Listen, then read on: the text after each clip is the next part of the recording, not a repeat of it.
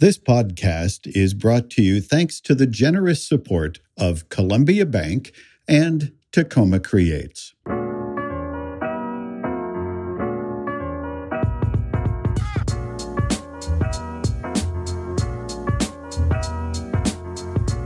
My name is Tamiko Nimura. My pronouns are she, her.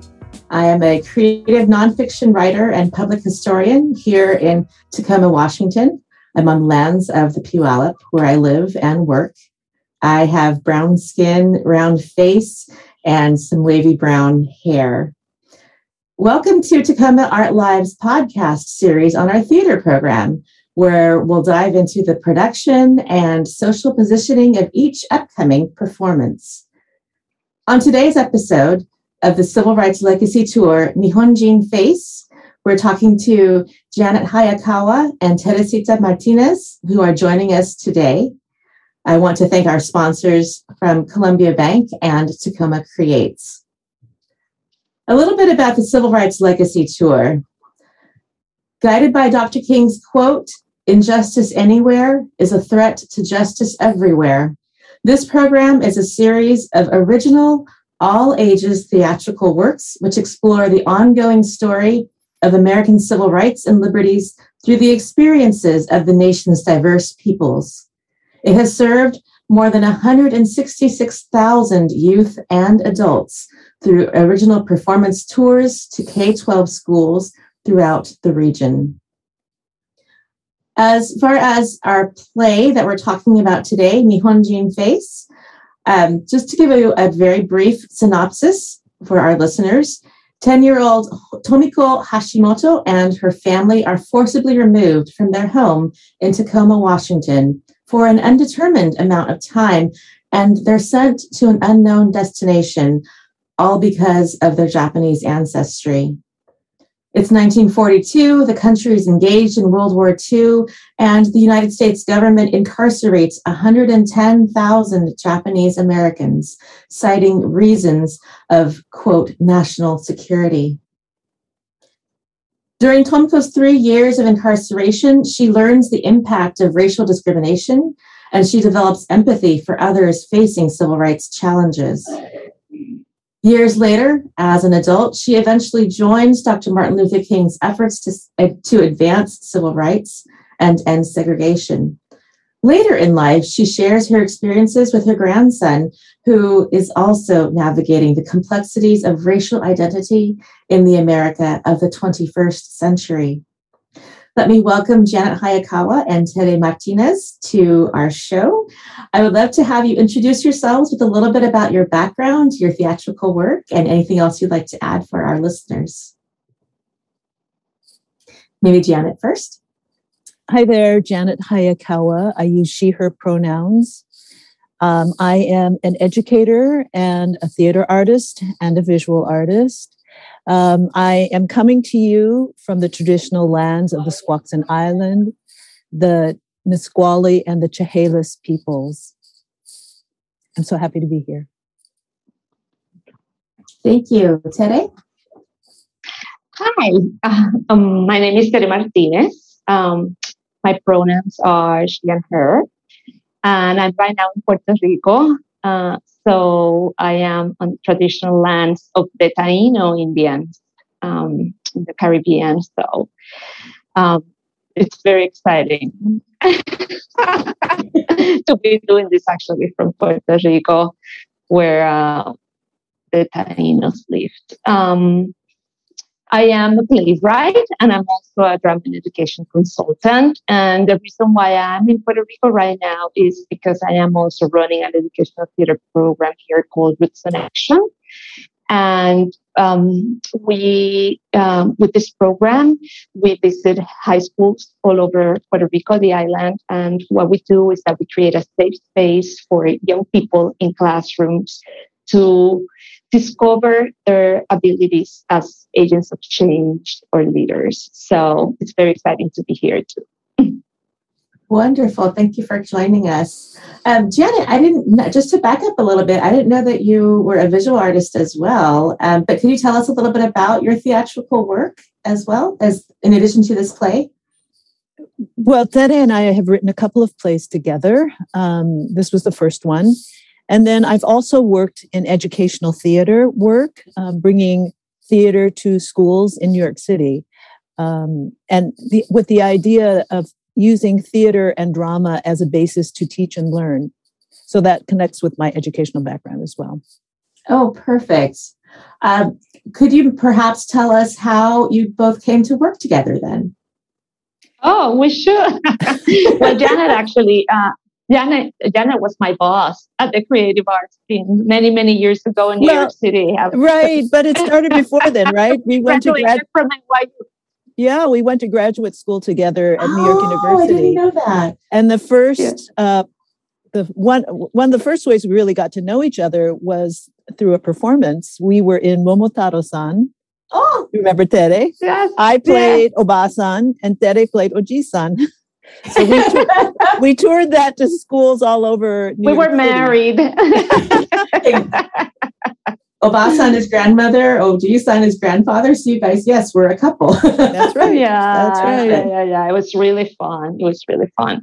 But then when I worked with Janet at Creative Arts team, that was like uh, I learned so much from her. She she was amazing. I, I really learned doing theater in classrooms with Janet, and she's a great mentor to me. Well, so, I, th- yeah. I, th- I think our work evolved from sort of the theoretical aspect that you learn in college to the practical aspect of what does it look like in a classroom? How can you be a teaching artist and bring these ideas to kids in ways that are significant and really use the art of theater to evoke and provoke thinking in, in young people. And I'll say that I had the great opportunity when I was at NYU to go overseas to England, where a lot of, of the theater and education and drama and education work really was birthed and, and developed, and brought those ideas back to New York, where we worked with a team of really tremendous theater artists like Tere where we then crafted stories that we felt would would resonate with New York City students. Um, and so Ted, it was several years that we worked together doing that, taking yes, yeah, taking these programs all over the city um, and every kind of student population K twelve. So that's what created our bonds together, and we just stayed connected over time. And then this opportunity came up to do a to write a play and um, I was talking with with the broad the Broadway Center Tacoma Arts Live at that point, and they were saying, um, "Could you help spread this with the Japanese American community?" And I'm like, "Okay, sure. I know a lot of people still in the theater business, so let me do that." And I, you know, sent this out to everybody that I knew. And Tere came back and she said, "Janet, why don't you write it?" And I said, because at this point I was doing work with Densho around the Japanese American Legacy Project and really trying to get this incarceration story out to teachers across the country in a way that was significant. And I said, Oh, I'm so busy doing that. How could I do this? And then I said, okay, Tere, since you've written many plays and mm-hmm. I've not written one outside of, you know, class at NYU, what if we do it together? So that's what birthed Nihonjin face. Yeah, and it was the perfect combination, right? Because she really knew the story so well. She was mm-hmm. like, "Don't worry about all the history, the historical issues, you know, and and, and the history. I'm, I'm there to support you." And then I was, you know, supporting more the playwriting aspect of it, but it was perfect. Yeah, because um, we both brought our strengths into the project. I think. Which you absolutely yeah. needed, really, to do an educational play, which is a, a, challenge, an artistic challenge as it is, but also to tell this story in such a, a compact amount of time. right. The play is a, about half an hour, right? Maybe a little bit less. Yeah. Yeah. Well, yeah. there, there were several I mean, challenges. There were several yes, I was going I was going to ask you to talk about those, Janet. So great. Yeah, the, the, the several challenges that you had as you were um, going into writing the play? Be- beyond my insecurity with I've never written a play before, right? We realized that, as you said, Tamiko, there's a 30 minute time limit. Um, and the other real big thing that we knew at the outset is that it really had to play to a K 12 audience. And if anybody has ever worked with students in schools or has your own children, you know that a five year old is very different than the way a 17 year old or an 18 year old um, would engage with something like this. So we knew that was going to be a huge, huge task. Um, how, how do you grab an audience? And then the last thing that we found out after we had the commission was that it had to connect to the Martin Luther King story. Right. that that was when we went, oh man, now what are we going to do? so what did you do in order to? Uh, and it made it fun. I can tell you that it was fun. what did you do to find that connection?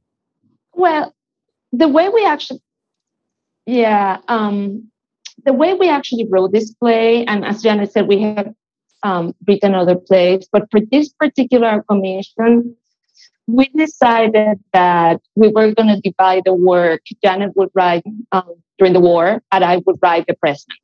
Um, It made a lot of ah. sense, right? Because it's so connected to the to the other story, and I know the present. You know, but, you know more. You know, I, I feel more comfortable writing about the present. So that's how we divided the work. Oh, um, interesting.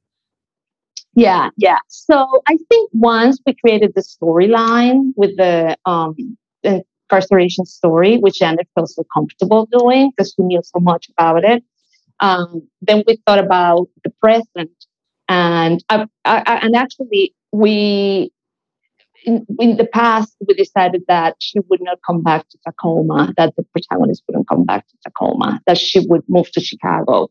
Mm-hmm. And, and once we decided it was Chicago, then we did all the research about Martin Luther King and his relationship with Chicago. And that's how we came up with this, um, with the uh, uh, Freedom Sunday.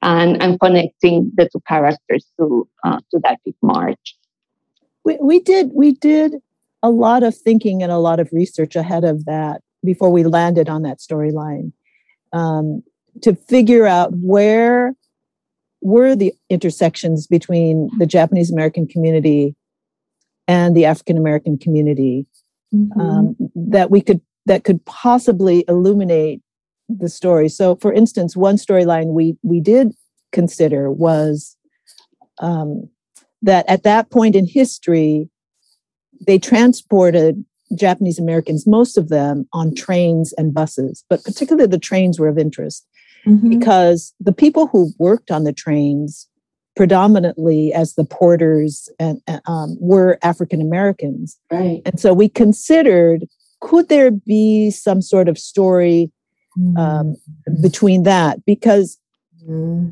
you know that that that that we knew that there was that relationship but we i mean so uh, you know that was a possible entry point but in the end that one didn't work another one we considered was the fact that my mother actually went to college with coretta scott at antioch university wow. post-war right yeah so and, and and so I our family does have a connection with the King family because then Coretta, of course, married Martin Luther King, and and and my mother stayed connected with Coretta um, over all that time, exchanging correspondence, uh-huh. letters, and and you know Christmas greetings and that sort of thing. So we considered could that be a potential storyline because that was really related. Um, but I think to meet the needs of just to tell the general background of this story, um, to, to address the needs of engaging K 12 students and that 30 minute window of time that we had to do it in, we just went for the broader story. Mm-hmm. Um, we, but it did connect, and then and there were opportunities for some theatrics within all of that that really worked too. So anyway, that's how we kind of ended up on that particular storyline. Oh, it's a, it's a great connection. I really appreciated that so much. Um, part of my training is in African American studies and culture and literature. And um, my first book was actually about Tacoma's um, first African American um, senator um, elected to our state senate. So um, I was I was just so happy to see those connections in Nihonjin face as well could we maybe talk uh, oh, just to continue those personal connections pieces? Um, do um, can can you talk a bit about your personal connection to um, the legacy of Executive Order 9066? Right. So EO 9066 is the presidential executive order that authorized um, the, the the marginalization, basically, of Japanese Americans that put them into the concentration camps. And it impacts my family directly, not me personally, but certainly my parents, their whole generation. So all of my aunts and uncles and my grandparents were all incarcerated during World War II because they lived in Washington state. My mother's family was in the Kent Valley area, and my father's family was in Seattle. So um, they were all involved in this. And, you know, it's interesting that I think um, because of that experience, they did not really want to share that with us as children. Um, you know, they didn't like sit us down one day and say, listen, kids, this is what happened to us. but, you know, over time, you heard all these stories because they would always refer to it as camp. So remember at camp this happened. Remember at camp that happened. You know, we we didn't really know, but over time we began to realize um, what camp really was. And again, because of that experience, I think they kind of went overboard with our generation of saying, okay, they need to be as American as possible so that what happened to them doesn't happen to our generation. So I didn't really learn the language. That was my parents' second language, right? I never really learned that. Um, mo- my sister and I both have American names. We don't have Japanese names. Um, so they were really trying to make us as American as possible, I think, in response and reaction to what happened to them. Absolutely. Tere, do you have things to add about that? Well, I, I, learned this story through Janet. When I met Janet in graduate school, and one day, you know, we were hanging out, and she tells me the story of what her parents and grandparents went through. I was shocked. and, and I, I, just couldn't believe that I didn't know that this had happened in the United States. Um, coming from Puerto Rico, but you know, we know that even in the United States, a lot. Of, I mean, the story is not touched. A lot of uh, Americans uh, uh, go grow up not knowing this story. So, uh, being a Puerto Rican, I could relate so much to what she was telling me um, because I, I, just think that our political situation with Puerto Rico is one of injustice so uh, any any other story of injustice like that, it, it grabs my attention, and and I came to Puerto Rico. I remember coming to Puerto Rico um, after that and telling everybody, you know, about this story. And and so to me, it became like through Janet a, a big part of me. So yeah, that's yeah. so lovely. And when I had the opportunity, when I had the opportunity to write this play, it was wow, you know, finally I got do something with the story that Janet told me at, at a bigger level. I also, I, I, remember, I also, um, even before writing this play, I was a professor at um, Hostos Community College, and I was an, uh, an ESL professor, and I did a whole story, uh, a whole curriculum based on the Japanese American story, because it really fascinated me. And the students, I mostly had like um, students from the Dominican Republic and Puerto Rico, and they were, I mean, they could not believe it, but boy, could they relate to the story. So, mm-hmm. yeah, it, it really had a, a huge impact on me knowing that. Well, stories of injustice, right, are stories that are many youth can relate to across uh, so many kinds of groups and marginalizations. Um, certainly, the story of Puerto Rico is one that we don't get taught very often in this mm-hmm. country quite honestly. Mm-hmm. So mm-hmm. Um, stories that are buried, right, or erased. So I can see how those connections would be absolutely um, key and important for you in in writing this play. Um, could you talk a little bit uh, about the uh, the two we're calling them the, the two main characters, um, Tommy and Tomiko. Um, can you talk about each of them and their journey and where your inspiration, um, perhaps, for each character might have come from? Well, as I said before, we, we, we divided the story. I would do the present and she would do the past story. Uh, even though of course, before we started writing, we we would have we would meet and talk about, you know, we, we decided what the characters were going to be like. We did mm. like character descriptions, uh, so we were both clear on what we wanted from from the story and the characters. Um, but um, for Tommy, uh, I there's another connection with Janet. Janet has uh, a niece that lives in New York City, and I asked her if it would be okay for me to interview her. Uh-huh. so I got a lot of um, inspiration from my interview with her about what it what it is to be Japanese American, a, a, young Japanese American, um, and and and I think it's it's it's I, I try to um, to to make it clear in the in the play how important her history is for her. Mm. And uh, at that time, she was finishing college, and she she was full of like uh, um, hope and energy. She still is, but you know, it's, it's an exciting time in life, right? When you're about to graduate from college and you have all these dreams. And at the same time, she was talking so much about a strong sense of justice uh, from her background and her and her history, and how being Japanese American is so important to her.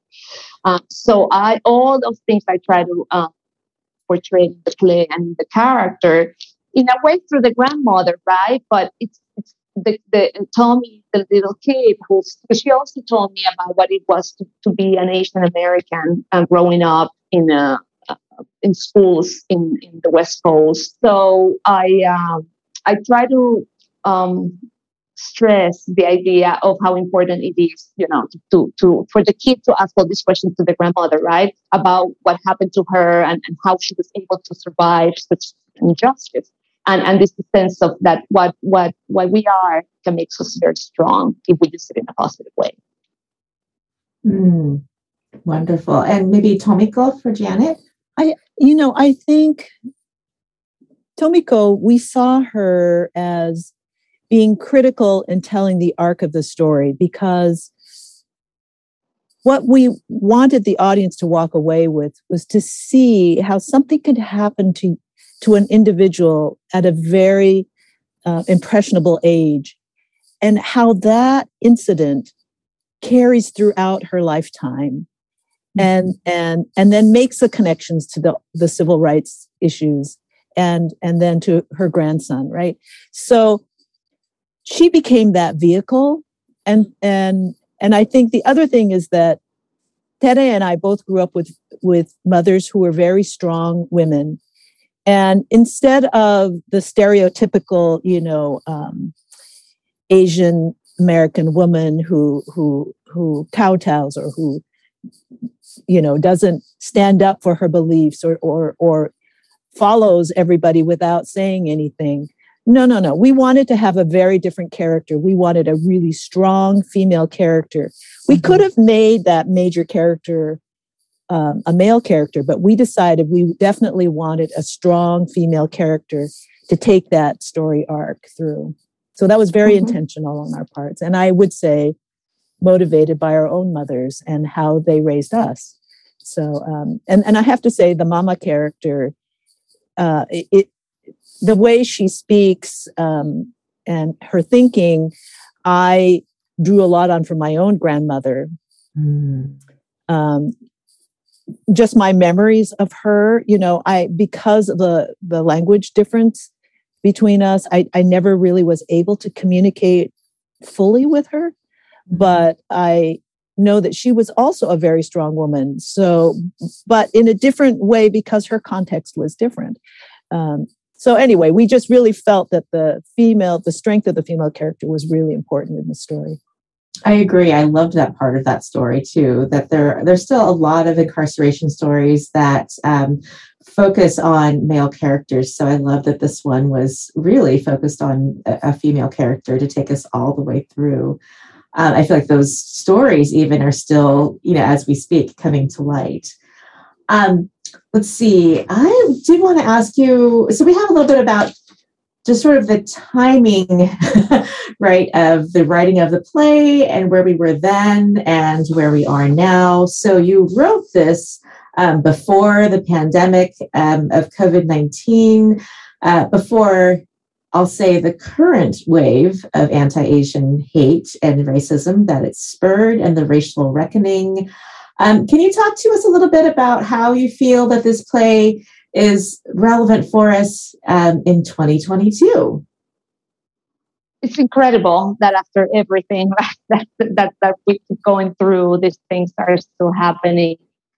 Um, so at the end of the play, the, the grandmother uh, tells the grandson, the grandson, the grandson actually asks, you know, uh, do you think something like this can happen again? And I, I can't believe that the audiences that are going to see this play in 2022 are going to have to say, yes, it is happening, right? So there is a lot of relevance. Uh, it's been um, a few, you know, I, I think race is just uh, such a big issue in the United States. Uh, it's one thing, in my opinion, that is really uh, not helping the country move forward. It's so ingrained in American society that is a shame, um, and, and, just creates other inequity uh, that it's um, affecting the country so badly. Uh,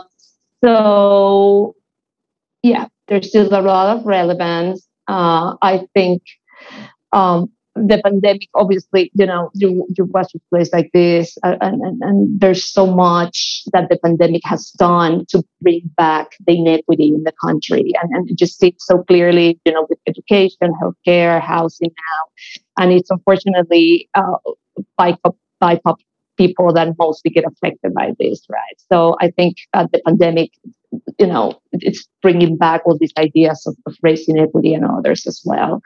So, yeah, I do. I think it's still very relevant. Thank you, Tere. Tere and I actually speak about this that, you know, the pandemic has created this whole collective trauma on us. And I really think what you said, Tere, about the it, it has exposed the inequities even more than before. And also because of the whole incident with George Floyd, that has raised the whole racial situation to, to a national platform in a way it, it didn't before.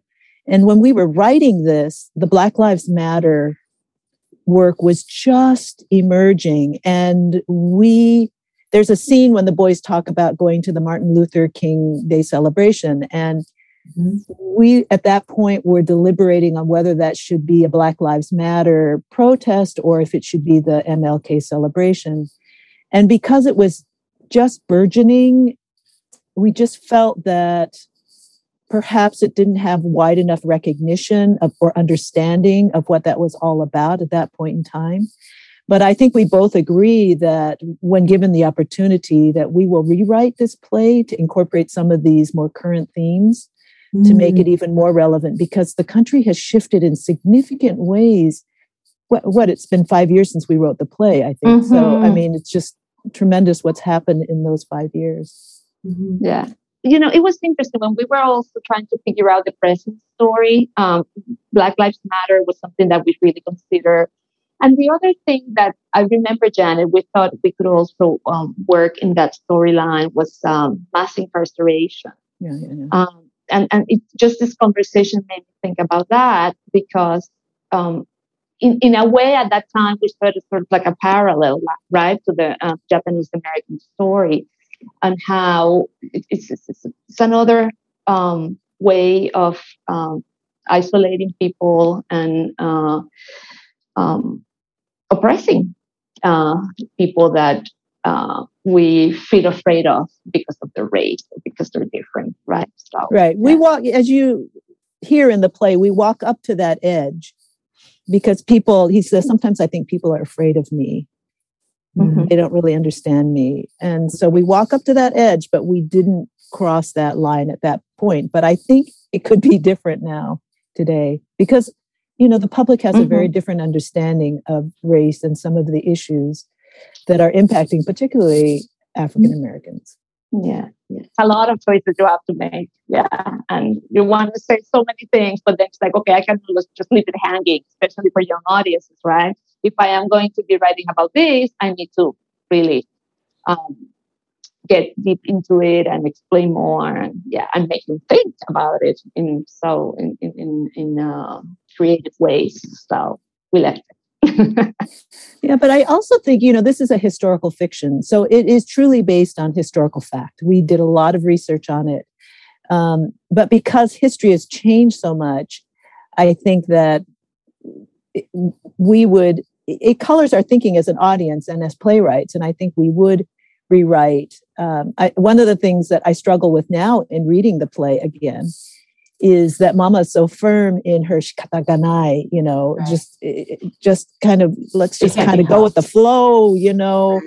And I think with all of the uprisings now uh, around racial injustice, it makes me think that wow why, where, whereas the contrast with her daughter right? Tomiko's like no this is not right. We need to do something. So i even think in that relationship we could push it a little further and take it a, mm. maybe a slightly different way but you know it, we wrote it in that particular moment in time that we were living absolutely i was wondering uh, and this is not a question that you uh, might have thought about, but I really want to talk a little bit more about um, the importance of highlighting Japanese American and African American solidarity.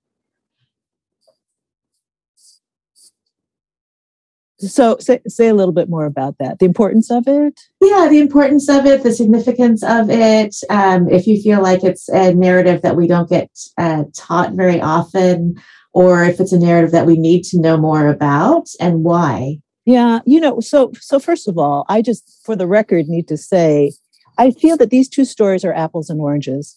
Yes, they both exhibit racial injustice, but I don't think you can compare what has happened to African Americans, a 400 year legacy of, of, slavery, and that story mm-hmm. with what happened with Japanese Americans and during World War II.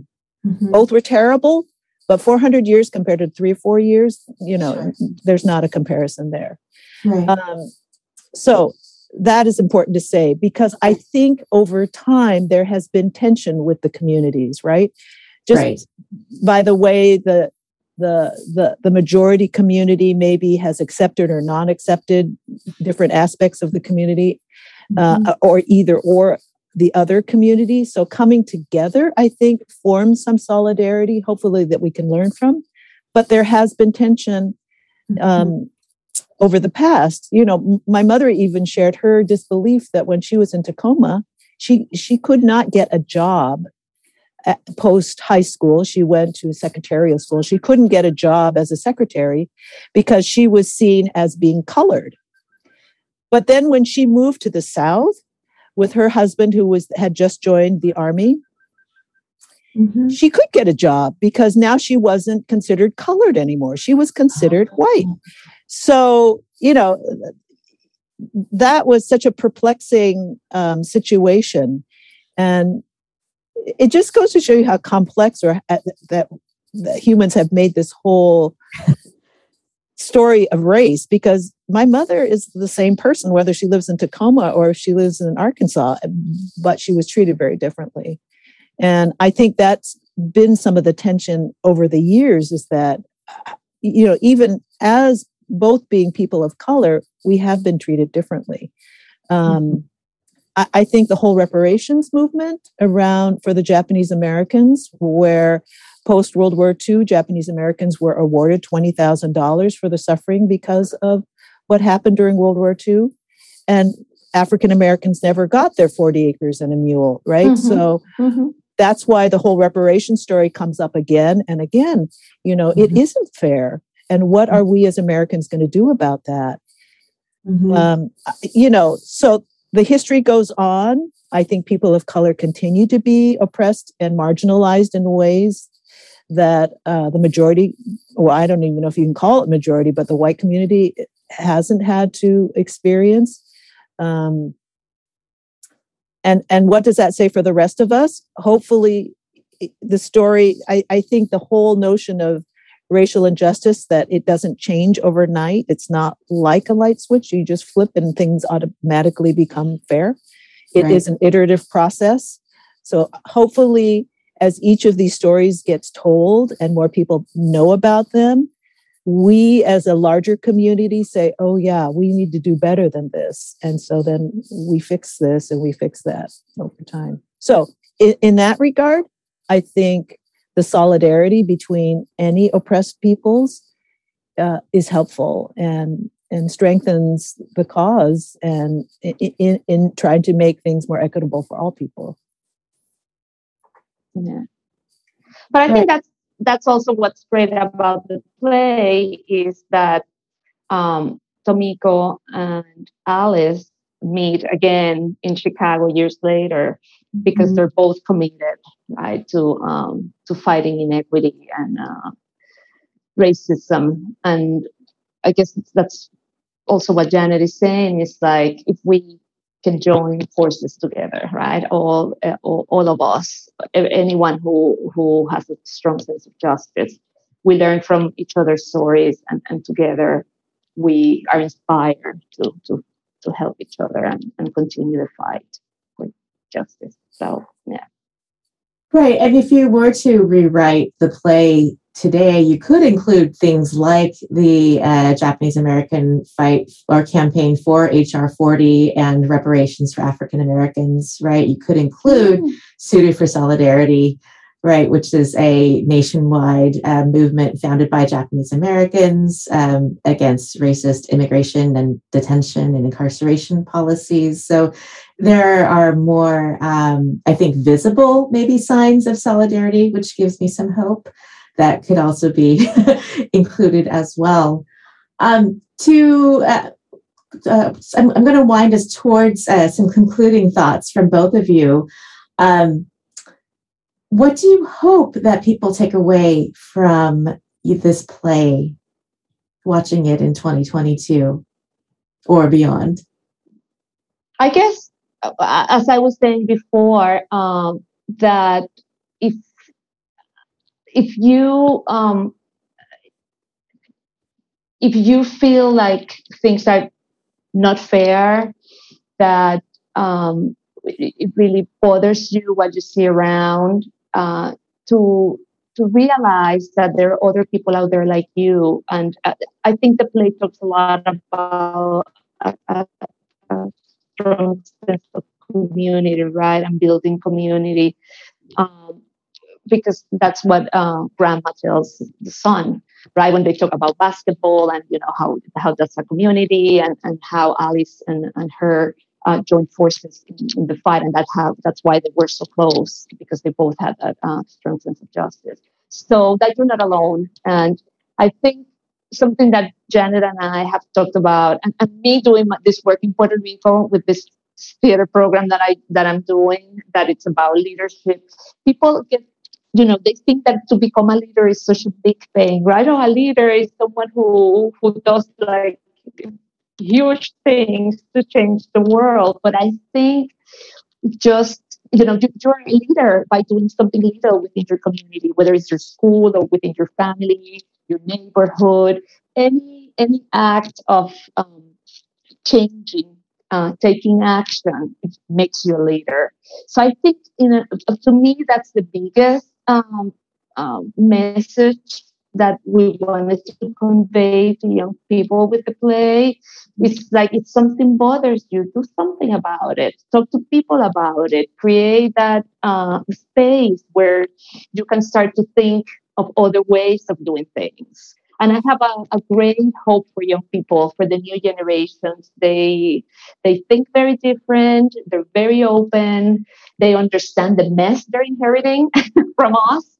And they really, a lot of them are very, very committed to change. So I think we, we think that with displaying an educational theater piece, it really creates that space in schools for people to talk about all this injustice and how to start changing it. Wonderful. Janet? Yeah, I would just echo that, that when you see injustice, or if you feel that injustice has been done to you, that each of us has the capacity and the power to stand up and say something and do something. And we would encourage students to to do that to learn about what is happening and then to stand up for what you believe is right. So wonderful. One of the things that i took away personally right as a viewer of the play was that wonderful sense of pride and knowledge in who you are right? Not just your culture but your history. Um, when um, the uh, character gets asked, um, "What's what you know? What what does Japanese American mean to you?" And the character says, "Good food." And I was like, "That is the perfect.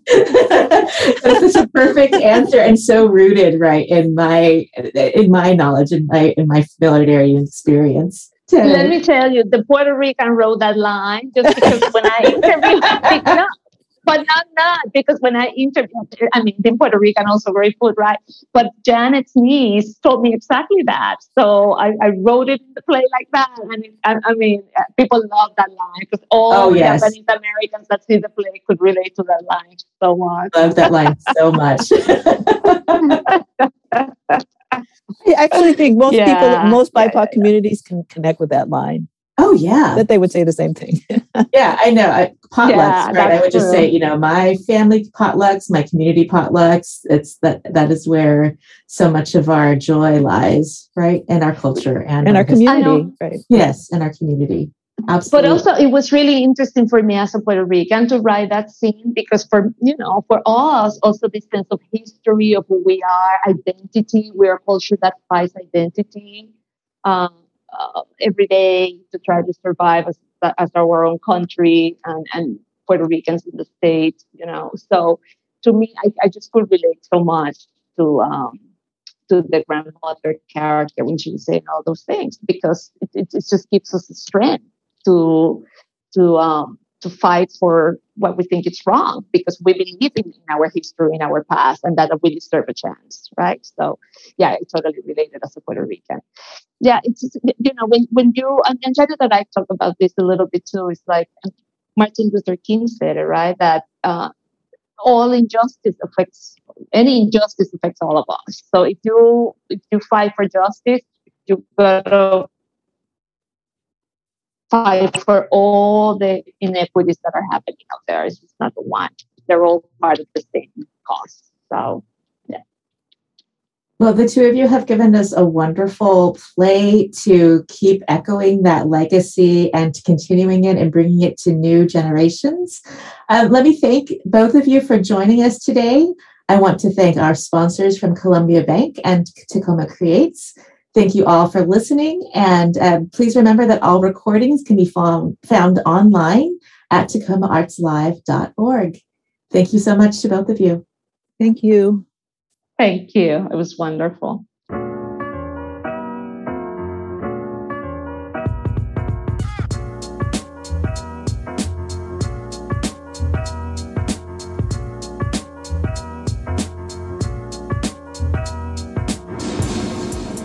Program is brought to you by On Purpose Recordings. Created and produced by Chris Blunt. Mixed and edited by Geoff Gibbs.